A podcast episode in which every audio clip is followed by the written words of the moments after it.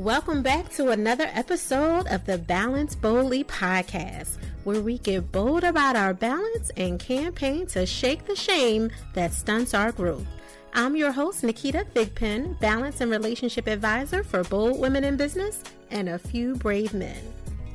This season is brought to you by our power partner and season sponsor, Spreaker.com. As a product of the product, the Balance Boldly podcast utilizes Spreaker's high quality tools to create, host, distribute, and measure our show. With the use of their easy to use iOS and Android mobile apps, podcasters and internet radio show hosts are able to record and store their valuable content and share across multiple networks like iTunes, Stitcher, iHeartRadio, and more. For more information, visit Spreaker.com. You know, this has been an interesting weekend. I'm going to be full throttle. I'm always transparent, but I'm going to be really raw with you guys. This was one of the most difficult times to squeeze in some podcasting time. I literally had to wait till seven o'clock at night for my husband and my daughter to get out the house. My son was at work or with his girlfriend, whatever he's doing right now. He's over 20, so it's all good. And it was so loud in here the majority of the weekend between my husband watching the football game and the kids having their arguments and all that. I was like, listen, people, I need some quality time to get regular work, you know, recording work in. So I'm excited to be here with you right now, trying to squeeze this in before my sister gets here from New York. And I know she's only about 25, 30 minutes away, so we can have some QT time as well. But talk about balance, right? As I'm balancing all these things and we are wrapping up the end of season one, which is all about commitment challenges. Um, we're just down to our last few episodes here, and I have to say that I was really looking forward to this specific episode. Tonight or today, whenever you're listening to this, I really want to have an opportunity to talk to you all about something that I have been uh, speaking on for the last few years and writing about and talking to other people, especially in our, our private little virtual teas and my strategy sessions. And that is about inviting change to a seat at your table. For those of you who are familiar with the old days of the 5 a.m. Wake and Breakthrough Periscope mornings, I talked about this a ton. It is so important for us to get out of that space of hey, I need help. I want help. I need the how to's, the what to's, the when to's.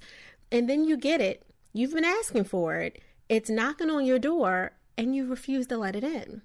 It is time for you to stop refusing those things that you've been asking for, those things that you are afraid to commit to, because what we're going to talk about today are why are you afraid to commit? Why are you not pushing through? Why are you not opening the door and inviting change in to literally sit at your table and give you the guidance that you've been claiming that you want? And I mean this in your life, your relationships, and your business because it affects us in all of those areas um, on every platform. I know it affects me, and I have to remind myself listen for the knock.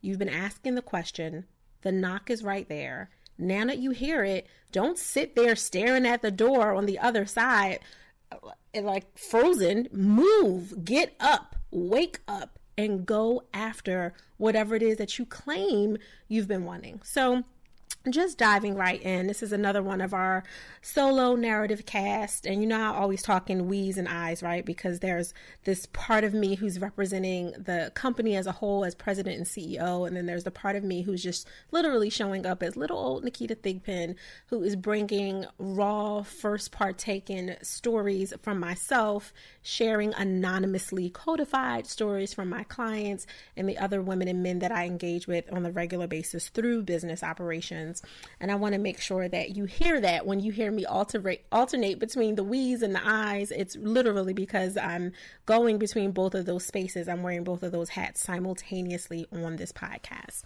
Um, and no apologies about it. I just want you to know, you know, like, why is she saying I? Why is she saying we? That's where it's coming from. All right, jumping right in.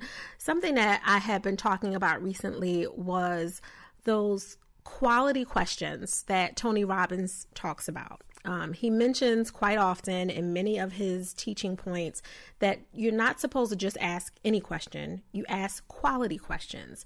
You know, the question that will give you a direct answer instead of just saying, you know, why can't I lose weight or why am I not making money in my business or why are my children not listening to me or why is my spouse not being as responsive or as romantic as we used to be or that kind of thing. That's not a quality question.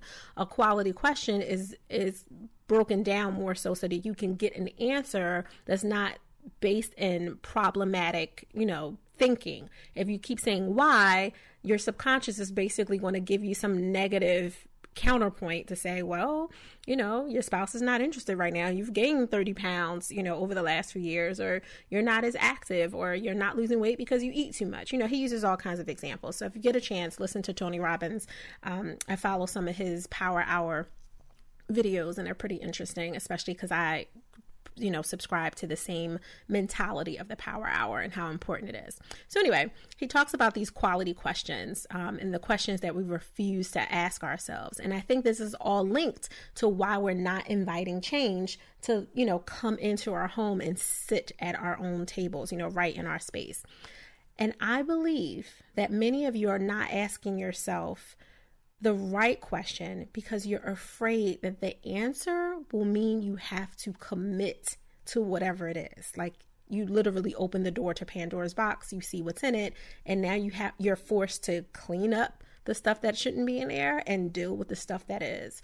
Um, so many of us are walking around, me included at times, because we all vacillate into that negative, dark space at times.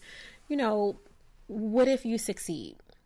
That's a question that many of us won't come to on our own without being pushed because of some really uncomfortable stimulus that happened in our life, some breakdown moment that pushed us to say, I got to do something different. Why haven't I done it already?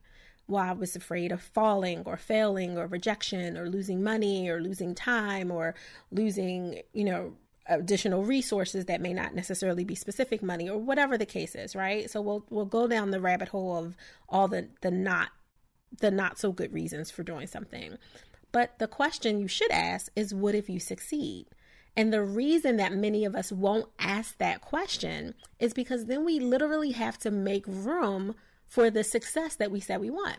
So if I say, well, I want to be an incredible, impactful, global empowerment speaker, which is definitely high up on my list to continue. I'm on the right path, I'm doing everything I need to do, but I am by far not a household name at this point.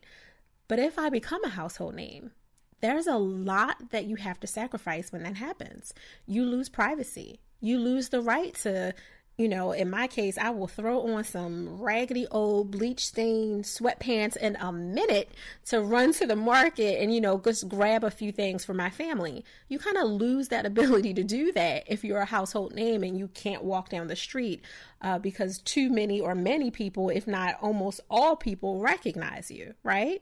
And there that's a drawback for someone like me who really values my privacy. I value my downtime. I value being able to sit in a restaurant with my sister or my brother or my husband and just enjoy each other's company without constant bombardment from people who, you know, maybe they really are interested. Maybe they just want a selfie. Maybe they're hoping to catch you doing something that they can post on World Star. I don't know, but whatever. You know, I would rather not have that, not as an everyday, every moment thing. And because of that, there's been some pullback that I can say from my own life. There's been some opportunities that I said no to Granted, I filtered them. They probably weren't the best opportunity anyway. But for some people, the mindset is take every opportunity. Every it just every time you have an opportunity to speak, if you want to be a speaker, then you just keep saying yes, yes, yes, yes. And some people do that the same in relationships, right? If if you're looking for your, you know, your soulmate, every opportunity you get to date, just go date, and you'll you'll eventually get there. I don't think like that. I also don't um, utilize my time that way. I value my time and I value myself. So I will say no slowly because you need to evaluate it, right? I talk about the slow no and the deliberate yes quite often. I'll say no a whole lot more than I say yes these days. And the reason is because back in the day, back in the day when I was young, I'm not a, okay. Um, back in the day, I would say yes a whole lot. And all that did was build up a bunch of regret and resentment for how I spent my time saying yes to all the baby showers, yes to all the opportunities to go to, you know, XYZ networking events, yes to all the opportunities to meet with random people who were, you know, connecting with me who didn't have anything to offer other than, hey, you look like someone I should connect to. And I'm like, okay, sure. You know, maybe there's an opportunity. You never know. Now, granted, some things happen that way, but most do not. And if you value your time, value yourself, and value not being in a forward space of regret, you'll definitely look, you know, fall back a little bit, be very slow about your no and or deliberate about that yes that comes up with it, especially if you are really at that space of just contemplating where you want to go and your next steps. So, coming back to the inviting change aspect of it, we want to be really extremely careful about what we're saying no to, not because of the value of time or the value of self or the value of worth, because I'm in that space where, you know, I'm very careful about that and I filter, you know, as much as humanly possible. But I also have to be very careful that I'm not purposely saying no because if I succeed in something, that means literally giving up something that I'm not ready for. Um, and you have to be mindful of what what it is you're not ready for. Are you afraid that if you're successful in in a relationship that that means you won't be able to hang out with your friends anymore and you'll have to spend all your time with your spouse?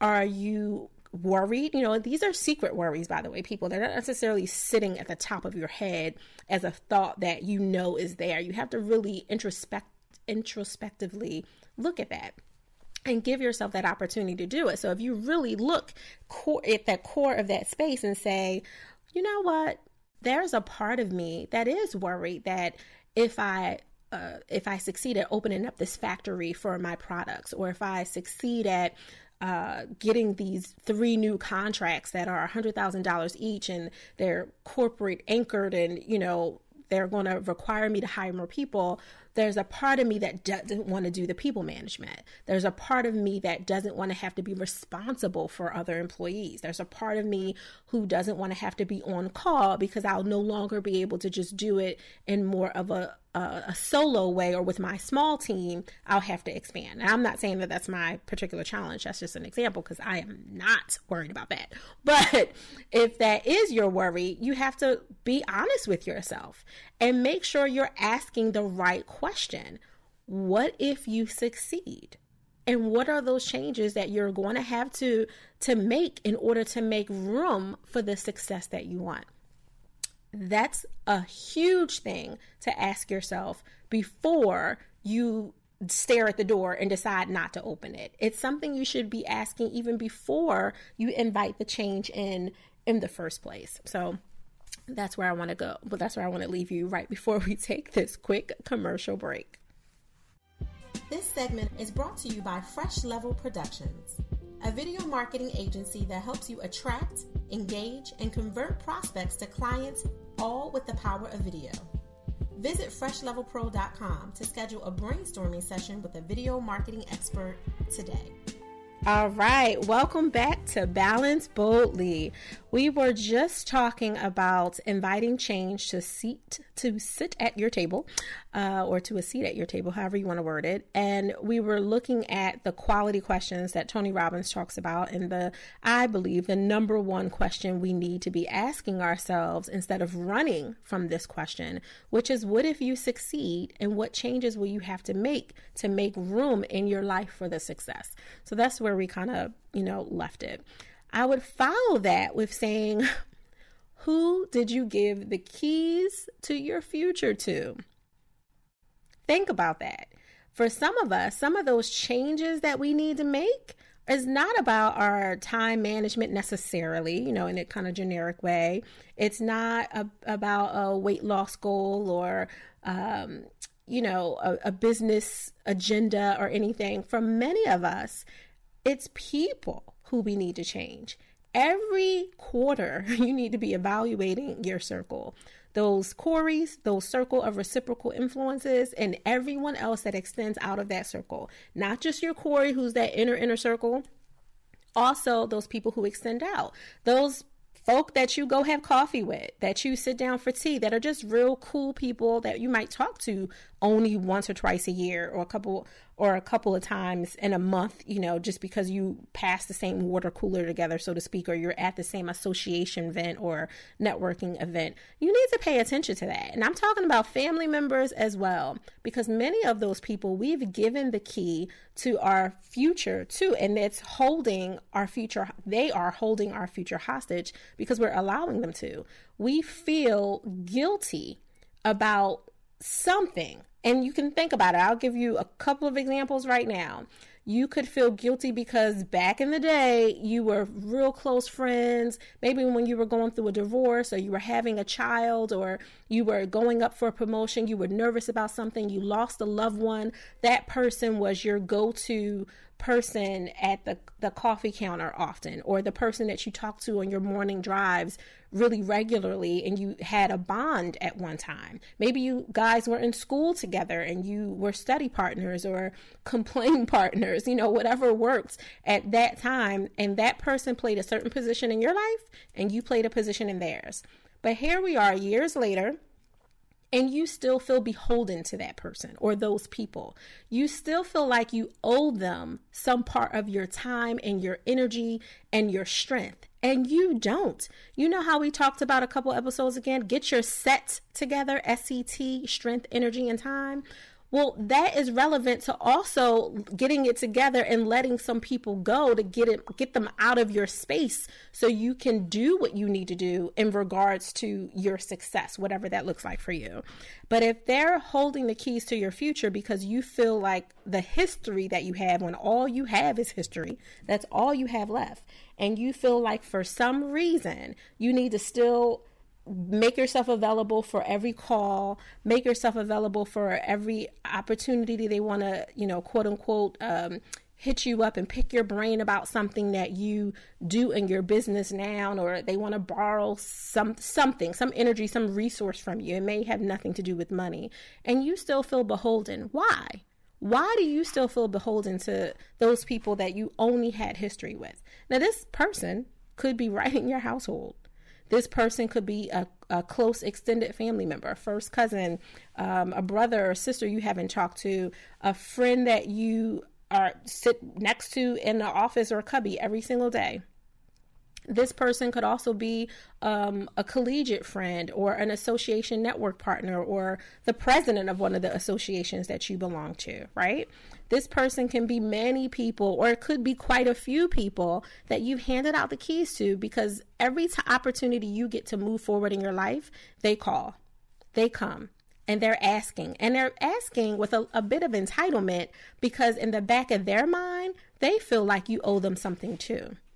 Let me just state really clearly you don't owe them anything.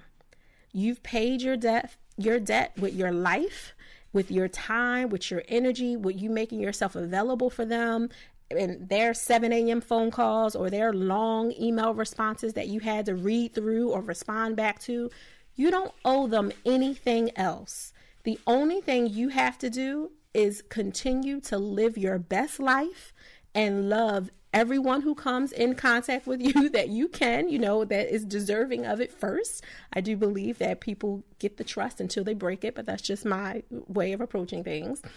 And that's it. That's all you have to do. So if you have some of those collegiate friends or those partners in your house or right outside of your house, and you feel like you need to give them the the hey ho and you know kick them out of your life, there is a way to do that part of it is starting to teach them that you are not accessible.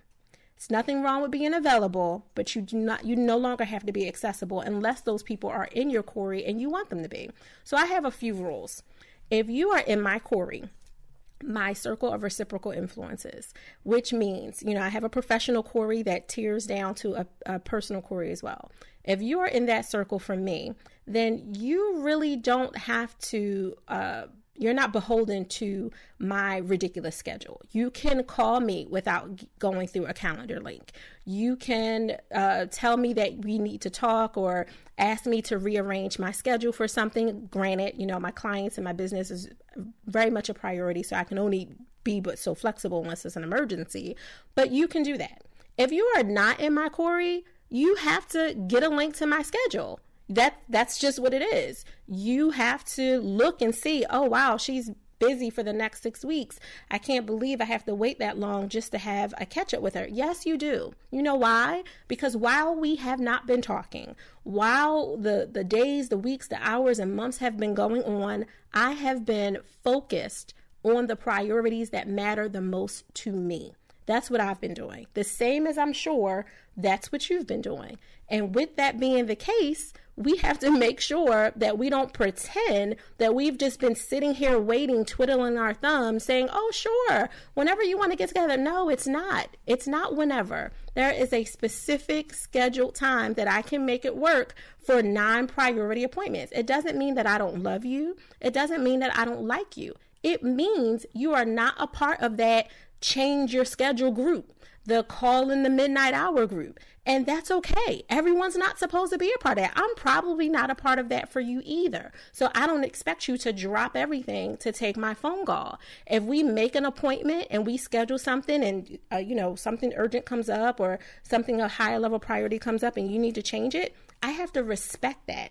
I'm not angry with you that we need to change the appointment and uh, trying to figure out why we can't, uh, you know, reschedule that same day. I respect that you had me at a certain time. And if that appointment needs to be changed, either on my end or your end, it may have to be pushed out another few weeks. That's okay because you're not in my Corey.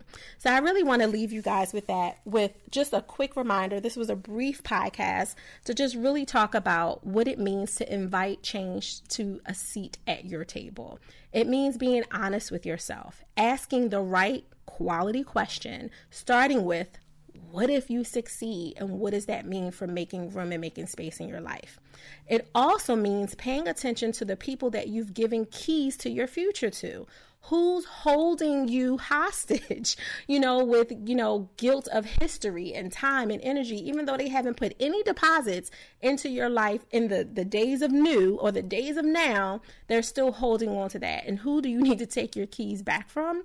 And also making sure that you are honest enough with yourself to say, I have paid my debt whatever that debt was in time and listening and resources and energy, whatever it is. If you just owe someone money, then that, let it be just about that. Don't pretend that you are friends now. Just get on a appropriate payment plan and call it what it is and keep it moving. So I want to leave you guys with that as you think about why you need to invite change to sit at your table. Now, of course, as always, leaving you with a little gentle honesty at the end of every podcast, I just welcome you in this moment to think about why you deserve your success because you do. You've earned it just by the mere fact that you are here and you are willing to be open to the possibility of limitless success in the first place. So I hope you take that with you. Um, if you have any questions for me, just send them to ask Naketa at thigpro.com. That's ask Naketa at thigpro.com. And I've been having a lot of fun on Twitter. So I will say if you are really trying to get a hold of me, definitely connect and engage with me at Balance Boldly on Twitter. It is, uh, some people hate when I say my favorite place to play because that could mean so many different connotations. But I'm finding myself really being on Twitter more than almost any other platform these days. I'm considering Facebook, but I'm not really sure about that one yet, not from a, a business perspective perspective. But for business and for questions around your balance challenges, life, relationship, and everything else in between, anything that you're trying to manage, just make sure you connect with me on Twitter or send any of your questions to asknaketa at thigpro.com. Until next time, please continue to set an intention every day and enjoy the balance of your day, but do it boldly.